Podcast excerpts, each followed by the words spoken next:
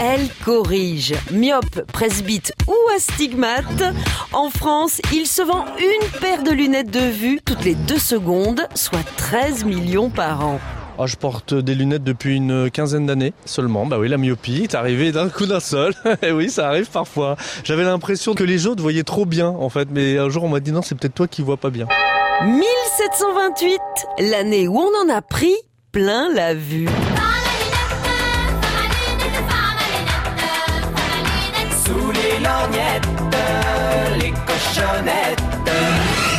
Depuis l'Antiquité, l'homme a cherché à y voir clair.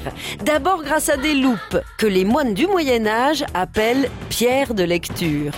Les binoclars du XVIIe ne sont pas ces têtes à claques chouchou de la maîtresse, mais les rares privilégiés à pouvoir corriger leur vue avec des binocles que l'on porte à la main. En 1728, l'opticien anglais Edward Scarlett crée les premières montures qui se plaquent sur les tempes.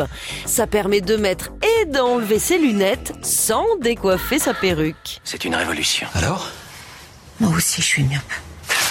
Maman, mais c'est génial, t'es myope Quelques années plus tard, la perruque a fait son temps, la mode a changé et Scarlett allonge les branches, les courbes aux extrémités de façon à ce qu'elles se fixent derrière les oreilles.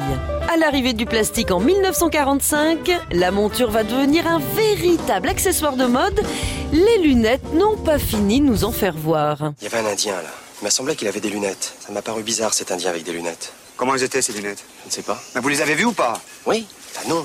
Je roulais et je me suis dit tout à coup, mais il a des lunettes cet Indien. En Chine, les policiers portent des lunettes à reconnaissance faciale. Elles sont connectées à un fichier de 10 000 suspects et peuvent aussi identifier des plaques d'immatriculation.